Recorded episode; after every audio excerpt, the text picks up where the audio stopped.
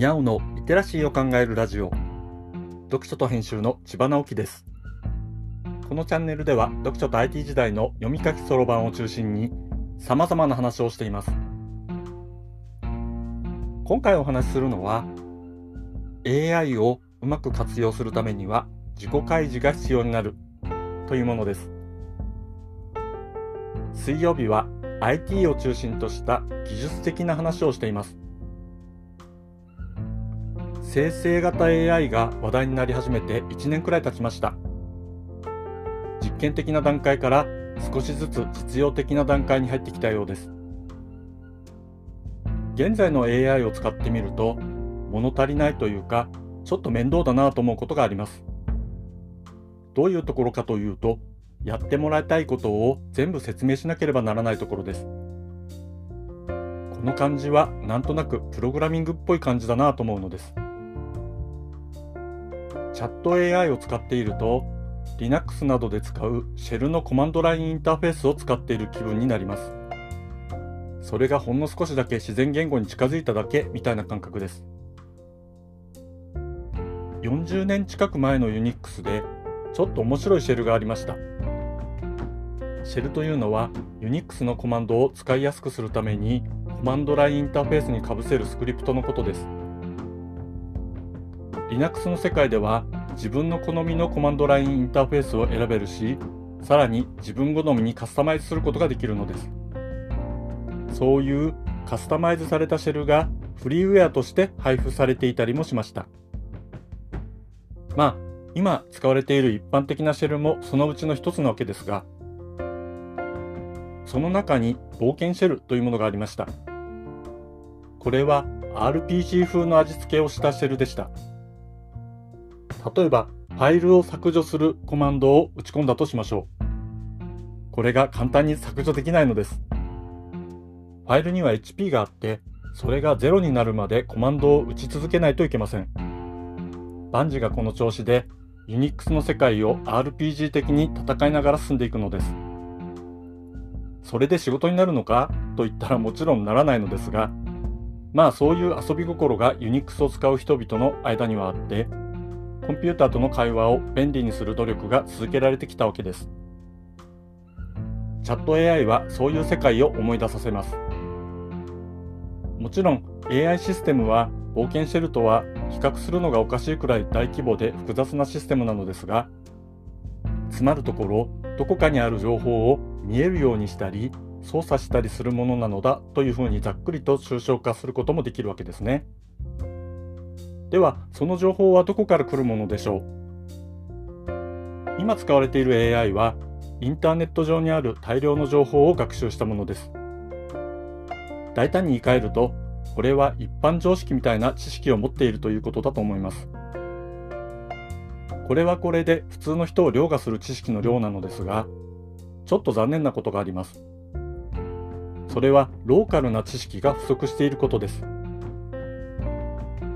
日本の常識は世界の非常識なんていうことがありますが、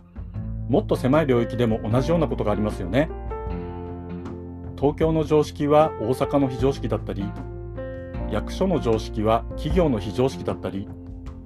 僕の常識はあなたの非常識ということもよくあります。今の AI はこういうローカルな常識をどうやって学習するかが課題なのですね。難しいことの一つは、学習すべき情報をどうやって集めるかということになります。何かするときに毎回 AI に同じことを説明するのは面倒ですよね。前にやったことは覚えておいてほしいでしょこういうのをちゃんと覚えてくれるようになったとしましょう。でも、一つずつ覚えさせていくのもちょっと面倒じゃないですかこれまでの社会でも同じようなことはありました。職場の新人さんに仕事を覚えてもらうときに、ひとまずマニュアルを覚えてもらったりしますよね。マニュアルのない職場もあるかもしれませんが、きちんと体系化はしていないけれど何らかのマニュアルがあるのが普通でしょう。マニュアルがあるおかげで学習速度を上げられるのですね。これは教科書や参考書も同じです。人間が持っている知識を外部化していると考えることができます。マニュアルも教科書もなかったら何かを覚えてもらうのは大変ですよね。これは AI も同じことです。あなたのことを手早く覚えてもらいたいなら、あなたの情報を外部化しておく必要があるのです。AI が学習できる形になった情報が何もなかったら、AI はあなたのことをゼロから学習していくことになります。まあ、これでもいいのかもしれませんが、まあまあ時間がかかるでしょうね。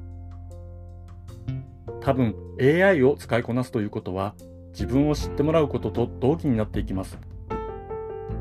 これは自分に関する知識を何らかの形で外部化するということで、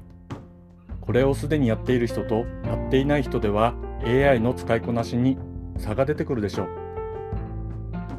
そんなわけでコツコツ自分に関する情報を外部化しておくと近い未来に便利なことがあるかもしれないと思うのです。最近 Google のチャット AI である Bard に Google ワークスペースの情報を参照できるようになるという機能が追加されました。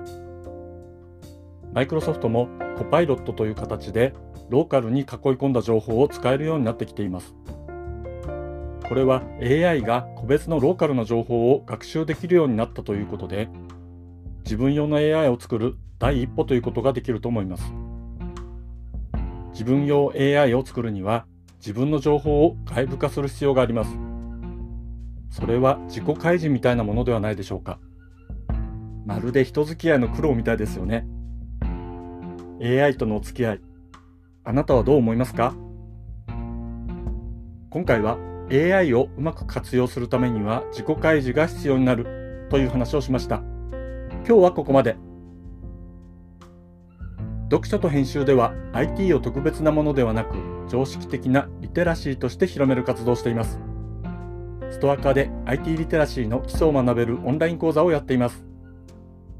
詳しい内容については概要欄のリンクから見に行くことができます。コメントは LISTEN で、文字で読みたい方はノートをどうぞ。どちらも概要欄にリンクがありますので、フォローいただけると嬉しいです。今日もワクワクする日でありますように。千葉直樹でした。ではまた。